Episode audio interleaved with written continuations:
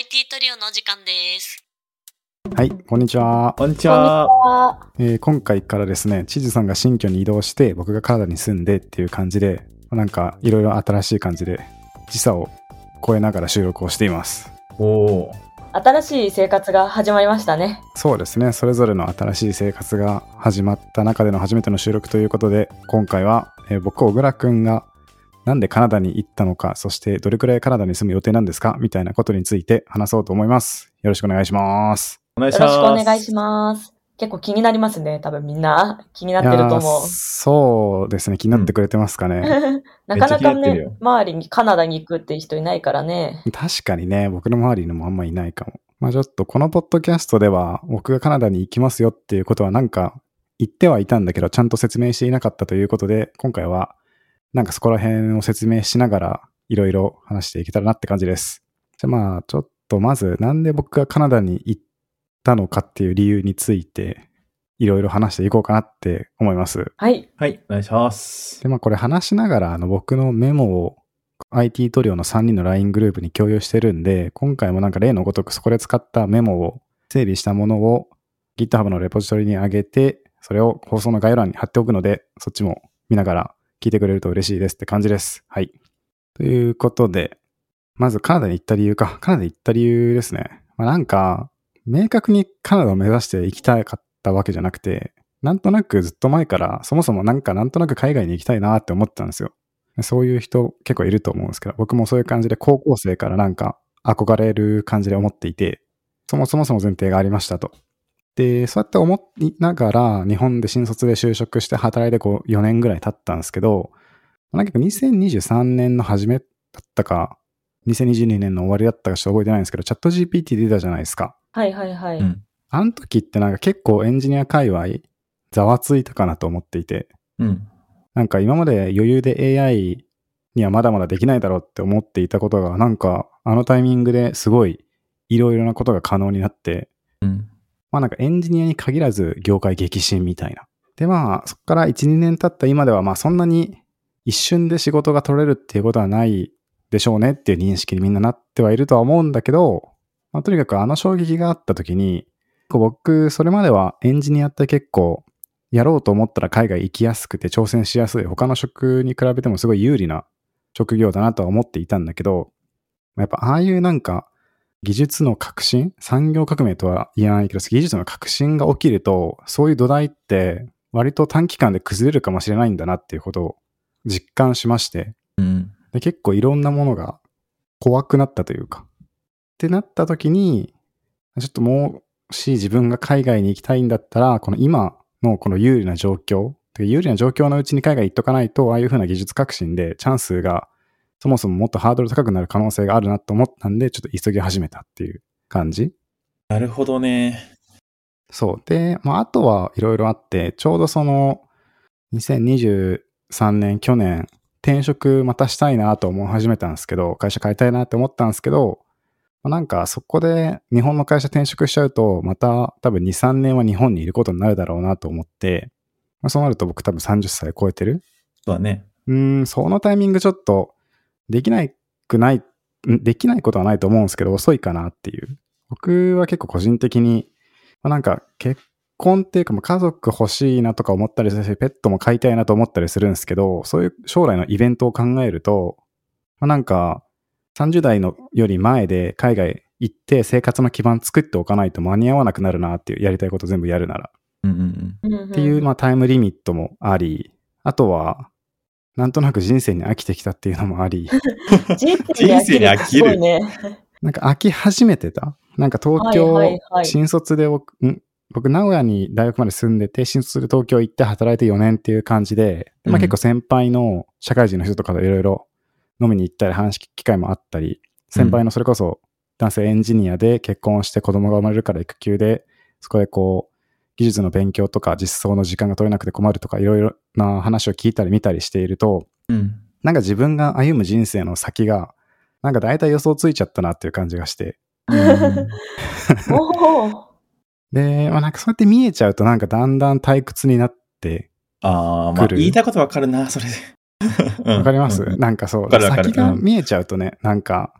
うーんっていう。そこで結構、えーうん、そう刺激が欲しいというか、やっぱ新しいことにちゃんとちゃんとというかどんどん挑戦していかないと、うん、人生の刺激ってどんどんなくなっていくし、僕の性格的にはそれで生きる醍醐味がなくなって、まあ、なんかだんだんやる気ない人間になっちゃうなって思ったんでっていうのも、うんうんうん、まあいろいろが重なって今カナダのバンクーバーに移住してきたっていう感じなんですよね。なるほどね。後半の理由はめっちゃわかる。人生こう見えてきてわからん。あ、逆に。うん、なべちゃんはじゃあその後半のその人生の先が見えてきてっていうところが分かってくれて、うん、チーズは前半の方が分かってくださった感じですか？うん、まだ前半の方がいわゆるあの今このタイミングで行かなきゃいけないっていう理由の方が分かった。ああ、なるほどね。うんうんうんうん、なんかそれこそなんかコロナとかがあって海外に行けるのって結構そうなんよね。ああ、確かにね。うん。限られているタイミングというか、チャンスが急になくなる可能性とかがコロナきっかけでもう見えてきた部分あるなって、チャット ジーピーティー の例もあったかもしれないけど、うん、確かにそういえばそうだね。それもあった、うん、その結構平和ボケじゃないけどさ、結構世界って安定してるもんだなと思っていたんだけど、そのコロナでやっぱ明確に海外行けなくなったのはあったし、うん、その後だとそのあれですよね、ロシアがウクライナで戦争始めたとかいろいろあって、あ、確かに確かに、なんか僕のそれまでの認識だと世界はその第二次世界大戦後は割とまあなんかちょっと中東事情は分かんないですけど、僕の日本とかアメリカとかそこら辺とかは結構その平和な時期に突入していて、割とこれからどんどんいろいろなことがやりやすくなっていく、グローバルになっていくのかなと思っていたんですけど、別にそれが安定してるわけじゃないんだなって。まあ急に行けなくなることは全然起きうるんだなっていう実感はなんか増えてきたなっていうのはあって、そうだね。うん、そういう意味で人生でやりたいことリストでもし海外に行きたいっていうのを挙げていたのであれば、まあ、ベストタイミングなんだろうなっていうのはすごい分かった。いや、そうです。確かに確かに。人生で死ぬときに後悔を残したくないなと思って。小倉くんらしいね、そういうところは。ただ私は人生に飽きをまだ感じてないし、未来見えてないから、後半のことは分かってなくて、なべちゃんはどういう感じなん？いや、なんかさ、まあ俺の場合は特にだけどさ、同じ会社にずっといるわけで、うんで、同じ会社にずっといると、まあこれから先のキャリアパスとか、どういうふうにこうこの会社で働いていくんだろうなとかって、ある程度やっぱこう、個人で言ったら見えてくるわけよ。で、そもちろん会社でっていう単位で言ったら、はいはいはい、会社でやることとか、なんかこういうことやらないといけないのとかいっぱいあるから、そこら辺の楽しみとかはもちろんあるんだけど、個人ベースの人生で言うと、まあどういうふうな人生を歩むかっていうのは大体見えてきていると。うん。うん。で、そこでなんかこう、このまま、この会社にいて、まあなんかそのスキルとか、こういうふうに伸びていくんだろうなとかって分かりはするんだけど、なんかなんていうのかな、こう、分かり、切ったまでは言わないけど、うんうん、ある程度こう見えてきて、まあこうなるんだろうなっていう人生じゃなくて、なんか自分の知らない部分のなんかスキルアップとか成長とかもそうやし、なんか体験とかそういう、なんか人生をこうもっと豊かにするみたいなところで、なんか新しい要素欲しいなみたいなのは結構、まあ昔から常にあって、うん、まあ好奇心旺盛みたいなところで。っていうのもあって、ちょっとそろそろ、なんかそういう次のステップとかも頭の中には、ある、あったり実はするかもなみたいな。はいはいはい、うん、なんかふたりともに共通しているのが、多分視野に限りが出てきたから、視野をもう少し広げて材料を増やしたいっていう感覚があるのかなって思った。うーん、いや、なんか視野視野じゃないかもな、うん、そうだね、視野じゃなくて、そう、行動に、なんでしょう、行動にぐなん新しい出会いがなくなってきた、うん、行動にっていいかであれなんですけど、それって結構視野というかさ、なんだろう、考えることに限界を感じてきたから、新しい経験であったりとか、そういう検討材料とかを持って視野を広げて新しい人生を作りたいみたいなものかなって私は思ったんだけど。なるほど。ちょっと違うんだ。どっちかっていうと、その体験、新しい体験が欲しいみたいな感じ。はいはいはい。なんか視野を広げてより良い人生を考えていこうっていうよりかは、あ、そうね、うん、違うところとか違う環境に飛び込んでみて、今まで知らなかった体験をすること自体が楽しいみたいな。そうそうそうそうそうそう。かるわ。めっちゃめっちゃわかるですね。検討の幅を広げたいわけではないんだ。そう、別に視野が広がらなくてもいいんだよ。あの、うん、結果、その、新しいことを試したときに、全然これ役に立ったか、立たんかったやんっていうのがわかることだけでも楽しいみたいな。ああ、なるほどね。うん、そう、それを求めてね、ちょっと全然違うところ行きたいなっていうふうに思った感じですね。わかる。はいはいはい。ああ、感覚なんだ。なんか、私の感覚で言うと、そもそも結婚とかもしたことないし、なんだろう、そのよくあるいわゆる一般的なレールっていうものに対して経験したことないことがすごいたくさんあるから、うん、私は結構そういう一般的な経験もあの積んで一般的な家庭を作りたいって多分、あ、なるほどね、昔も言っていたと思うんだけど、でいい母親になりたいっていうのを多分自分の自己紹介の時にも言っていたんだけど、なんだろう、そういうのって結局は経験できてないことだからさ、いわゆる、うんうんうん、なんだろう、見えてはいるけど、そういう人生の幅としては。ただ経験はしたことないものだから、なんかそれでわりかし十分になっちゃっているところはあるなっていうのはある。なるほどね。まあ、確かに経験したことないで言ったら経験したことないんだけど、なんか僕のなんか、なんていうんですか、性格的には、予想、経験してないけど予想の範囲内みたいな。すげえわかるな。すげえわかるな。めっちゃわかるな、本当それ。本当に実感はしてないし、経験はしてないんだけど、なんかいろんな人の話を聞いた結果、うん、あ、なんか今後こういうことがあって、そういう時にこういうことで苦しんで、こういうことでハッピーを感じてっていうのがなんか、なんか予想できちゃった気がする。本当にできてるかもしれないけど。それで結構そのセレン、セレンディピティがないというか。セレンディピティって何ですか？なんか偶然の幸せみたいな、思いもよらなかった。幸福、偶然な幸福、うんうんうんうん、なんかこれ僕が新卒で入った会社でなんかプロダクト開発でセレンディピティ、ユーザーのセレンディピティを追求しようみたいなので知ったんですけど、うん、へー、そういうなんか思いもよらなかった偶然がもたらす幸運っていうのがセレンディピティらしいんですけど。なるほどね。それを見てたらそれを求めてる感はちょっとある。ああ、それはすごいわかるな。ハッピーを、あーと、まあ新しいところに行ったら苦しいこともあるんだけど、まあ、苦しいとしてもその思いもよらない何かがあって、自分の予想外のことが起きてくれて、それが経験できたら、それぞれが人生の中で自分としては刺激的なので、総合的に自分としてはハッピーだしっていう感じ。理解してきたわ。なるほどね。おー、共感はしたわけではなく理解はしたって感じ。そうそうそう、すすごいわかる、それ本当に。阿部ちゃんは共感してるね。うん、めちゃくちゃ分かってしまう。その僕はその転職を一回して、それぞれの転職前と転職後の会社でなんかそれぞれにねんちょっと働いて、副業もちょろちょろしたので、多分なんか一社にずっといるではないんだけど、いろんな会社をちらちら見たので、なんか全体的に日本の会社の中で動くんだったらこうなのかなみたいなところもなんか予想できちゃったかもしれないと思ったり思わなかったりって感じですね。なんかその予想できたものを手に入れるというよりかは、予想外なものを手に入れたいっていうの方が欲望としては強いって感じかな。そうね、あのアドベンチャーアドベンチャー、人生はアドベンチャーということで、うんうん、冒険をしたい、いろいろな知らなかったことを見たい、聞きたい、体験したい、うんうんうん、まあそんな感じですね。いやー、納得はした、とても納得はした。おー、面白いな。私は多分あの自分が言った通り、あの予想できる幸せ、手に入れたい幸せがあるから、うん、なんかそれに向かっちゃっている状況ではある。向かっちゃっているっていうか、それがそのチーズの幸せと感じる道だから、ちゃんと迎えてるっていうことなんじゃない？そうだね。まあね、プラスに言えばそうだよね。うん、あのマイナスに言うと冒険はできてないよね。冒険したくない人もいるからね、世の中に。まあ人それぞれだよね、それは。そう、人それぞれ。うん、なんか海外に移住した人は多分なんかインプレッションも稼げるので、海外移住するべきみたいな観点でいろいろブログ書いたり X にポストしたりしがちだと思うんですけど、まあ別にそれが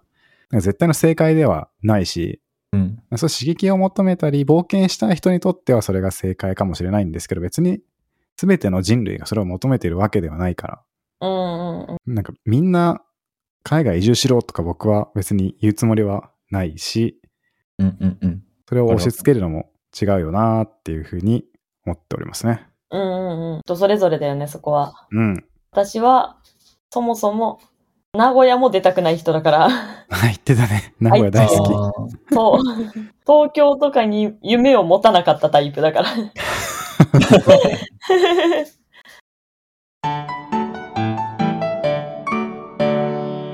アイティー トリオ。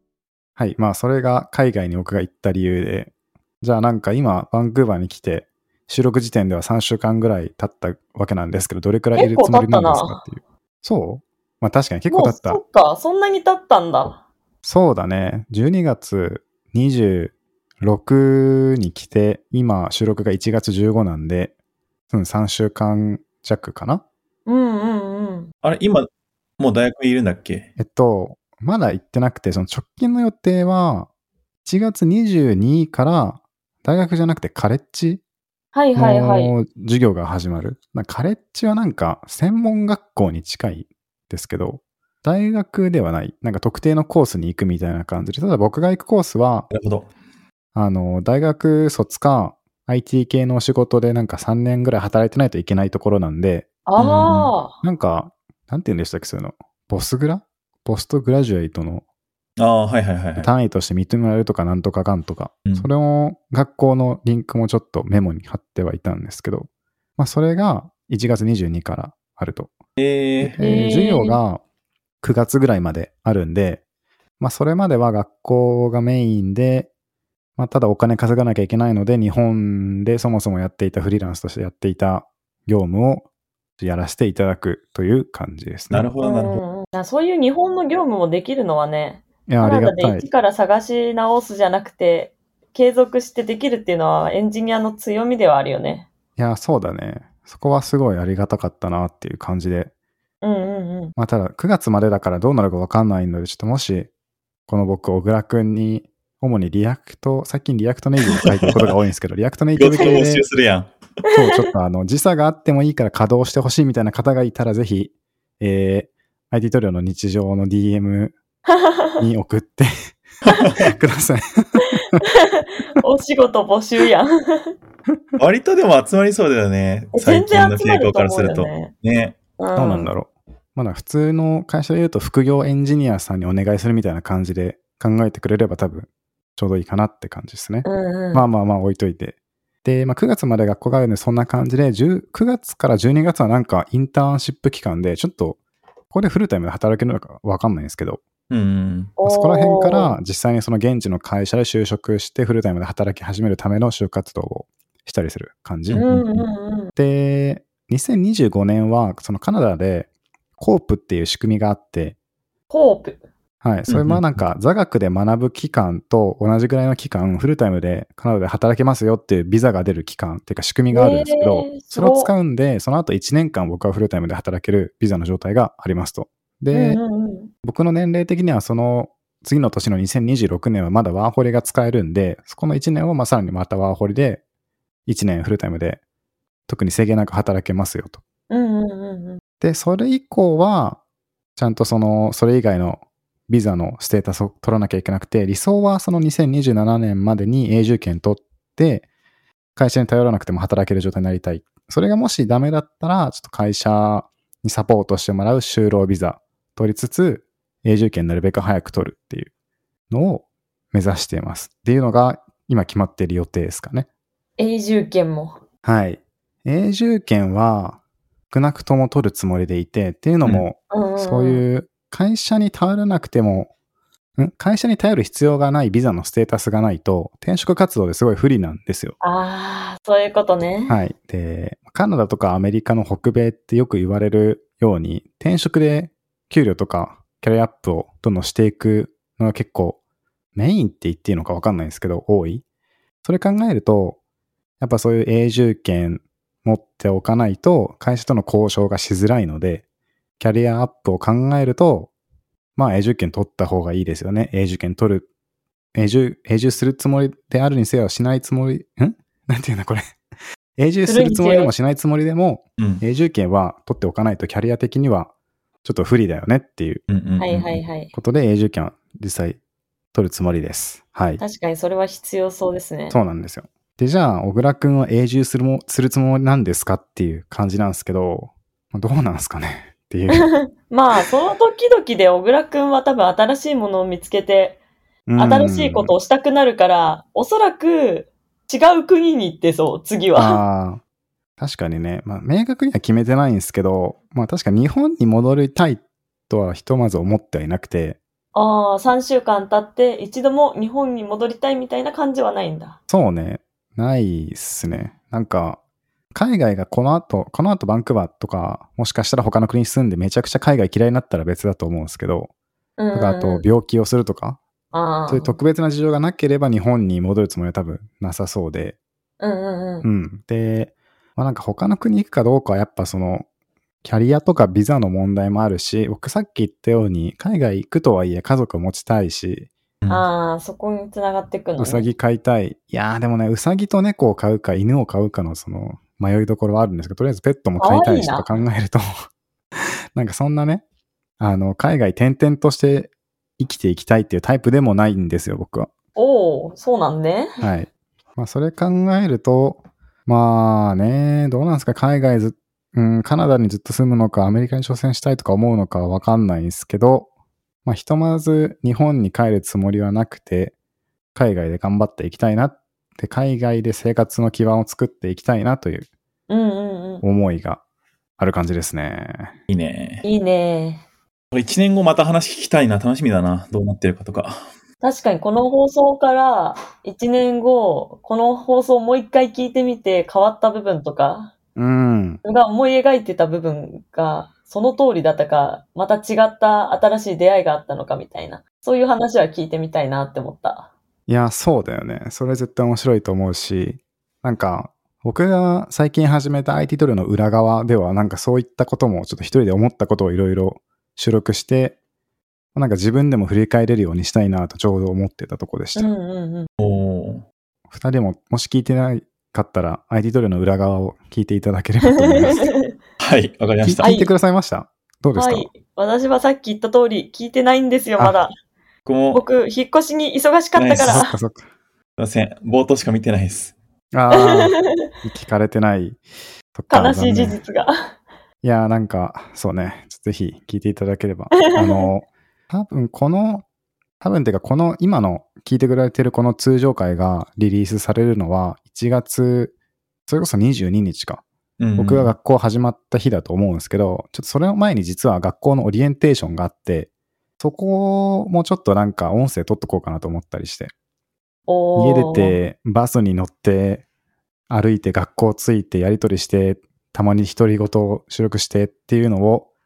アイティー トリオの裏側でちょっとリリースしたいなとか思ったりしてるんで、そう聞くと面白そうでしょ。な何ログって言うんだっけ。ちょ A ログって自分で言ってました。A ログか、ね、オーディオログで A ログか。オーディオね。ちょっと自分で考えてそんなワードを作ったわけなんですけど。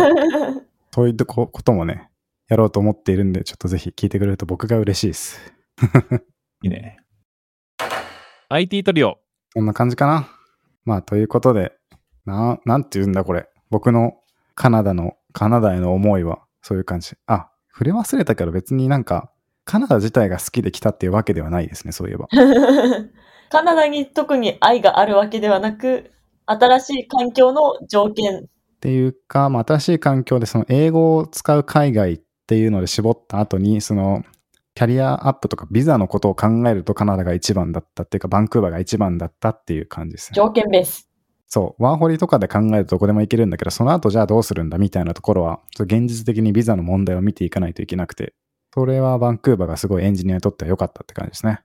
はいはいはい。うんうん、まあもしバンクーバーのエンジニアデザイナー移住に興味がある方は、バンクーバーのエンジニアっていうポッドキャストがすごいおすすめなんで、ぜひ聞いてみてくださいっていう勝手な宣伝。めっちゃこのポッドキャスト僕の推しなんですけど、多分そろそろゲストで出ると思います。おお、楽しみにしてます。実際にかかバンクーバー来てその人と片方のホストの人と話したりしたので、うんうんうん、まあそのゲスト回も楽しみにしていてください。まだ収録も何もしてないですけど。まあという感じでいろいろ話しましたけれども、今回の放送これで終わりにしたいと思います。もしこの放送をお聞きの方でまだフォローしていない方がいらっしゃいましたら、Spotify や Apple Podcast などなどでぜひこの番組をフォローしていただけるととてもとても嬉しいのでよろしくお願いします。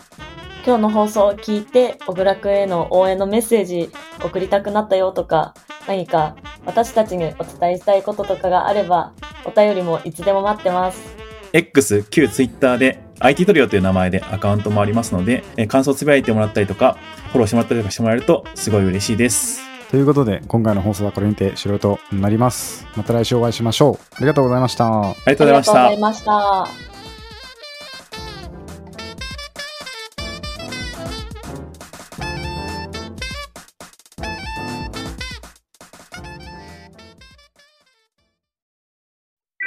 And now, a short commercial break. 現在エンジニアの採用にお困りではないですか？候補者とのマッチ率を高めたい、辞退率を下げたいという課題がある場合、ポッドキャストの活用がおすすめです。音声だからこそ伝えられる深い情報で、候補者の興味・関心を高めることができます。株式会社ピトパでは、企業の採用広報に役立つポッドキャスト作りをサポートしています。X またはホームページのお問い合わせよりご連絡ください。気になる方はカタカナでピトパと検索検索。